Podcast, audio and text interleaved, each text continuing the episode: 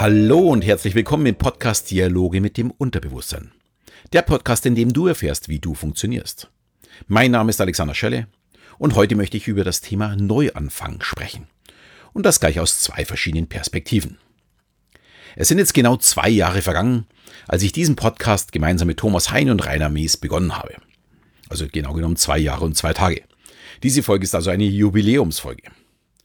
Ja, und seit einem halben Jahr wurde es dann zu einer Soloshow und ab dieser Woche verabschiede ich mich auf Wunsch von Thomas auch von seinen Folgen.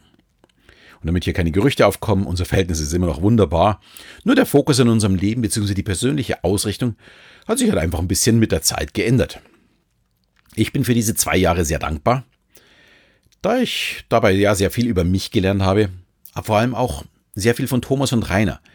Und ich bin auch jedem Hörer dankbar, denn fast eine halbe Million Downloads in der Zeit haben uns zum Nummer 1 Podcast zum Thema Hypnose und Selbsthypnose in Deutschland gemacht oder im deutschsprachigen Bereich. Und das mit Anfängen von, ja, gerade mal 20 bis 30 Downloads. Da haben wir schon uns schon über 50 gefreut pro Tag. Und jetzt komme ich in der Spitze schon auf das Hundertfache am Tag. Ja, aber wie schon erwähnt, es ist Zeit für einen Neuanfang. Und bei vielen löst das Thema Neuanfang Ängste aus. Kann ich jemals wieder jemanden so lieben, Bekomme ich wieder so einen guten Job? Oder einfach die gute alte Zeit? Kommt dir vielleicht bekannt vor?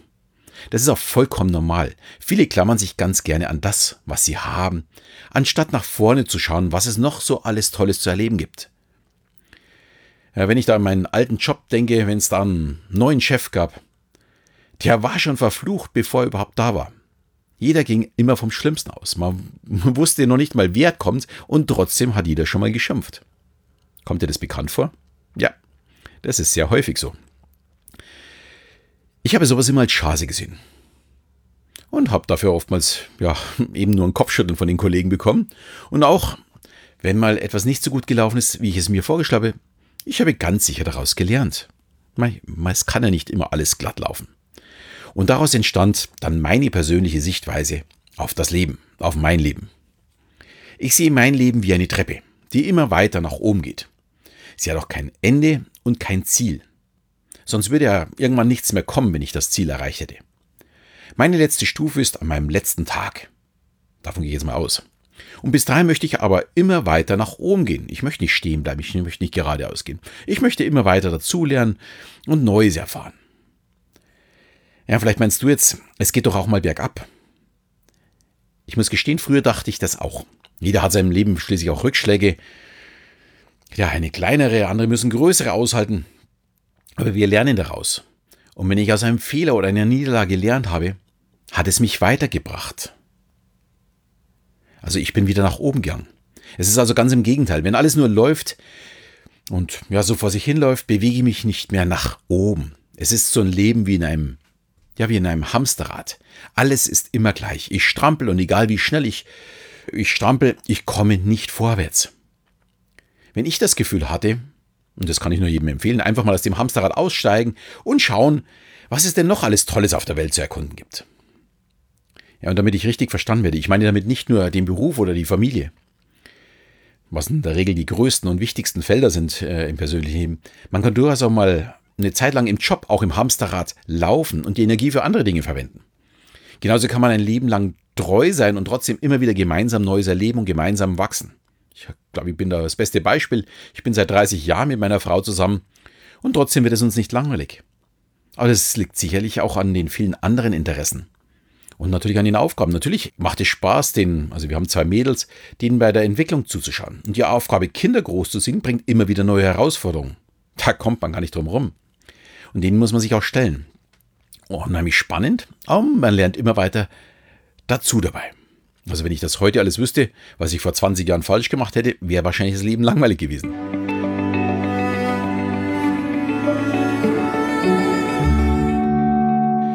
Für mich ein großes Vorbild in dem Bereich war eine Powerfrau, die ich als Kundin in den ja, 90ern kennenlernen durfte. Ich war damals Ende 20, war als Key Account Manager bei der Telekom oder ja doch war bei der Telekom noch tatsächlich und ich war schwer beeindruckt von einer ja ganz kleinen und zierlichen IT-Leiterin. Sie war schon sehr jung als Staatsanwältin in Berlin, ging dann aber ins Ausland als Leiterin in unterschiedlichen Ländern für das Goethe-Institut. Und dabei hat sie einige Institute extrem aufgemischt. Äh, hat sie mir echt tolle Geschichten davon erzählt, was da so alles abging im Ausland. Die ticken natürlich ein bisschen anders als wir in Deutschland. Und da musste sie sich als kleine Frau, vor allem als Frau, auch erstmal durchsetzen. Und dann wurde sie IT-Leiterin. Wie weit entfernt ist es doch von einem Jurastudium eigentlich? Allerdings auch nur drei Jahre. Aber trotz dessen, dass sie alle drei Jahre den Job gewechselt hat, damit sie nicht langweilig wird, das war also wirklich das, was, wofür sie gelebt hat, hat sie jedes Jahr auch noch ein neues Hobby angefangen. Immer am Anfang des Jahres äh, hat sie was Neues angefangen. Und in den beiden Jahren, wo ich mit ihr zu tun hatte, hatte sie ein Jahr Italienisch gelernt und im anderen hat sie mit dem Boxen angefangen. Äh, kein Spaß, wirklich. Und die gute Frau war, ich schätze mal so um die 50 Kilo, mehr hatte die nicht. Und ich fand es extrem beeindruckend und welcher Power diese zierliche Frau ausgestattet war und wie groß auch ihr Interessensgebiet war. Ich bin mir sicher, sie ist schon sehr, sehr weit auf ihrer Treppe nach oben angekommen, hat sehr viel erlebt, sehr viel gelernt und ja, konnte dadurch auch ihr Leben genießen. Ja, und diese Stufen nach oben werden für viele Menschen, wenn sie es nicht so bewusst machen, auch erst im Nachhinein klar. Jetzt nach einer Trennung oder einer Kündigung hat man natürlich das Gefühl, alles ist schlecht und es geht immer nur bergab. Aber sehr häufig höre ich einige Zeit nach meinen Coachings oder Seminaren, dass das Geschehene gut war und man diesen Schubs benötigt hat, um auf das nächste Level zu kommen. Also die meisten vergleichen so, wenn ich von meiner Treppe spreche, sie sind einfach eine Stufe nach unten geschubst worden.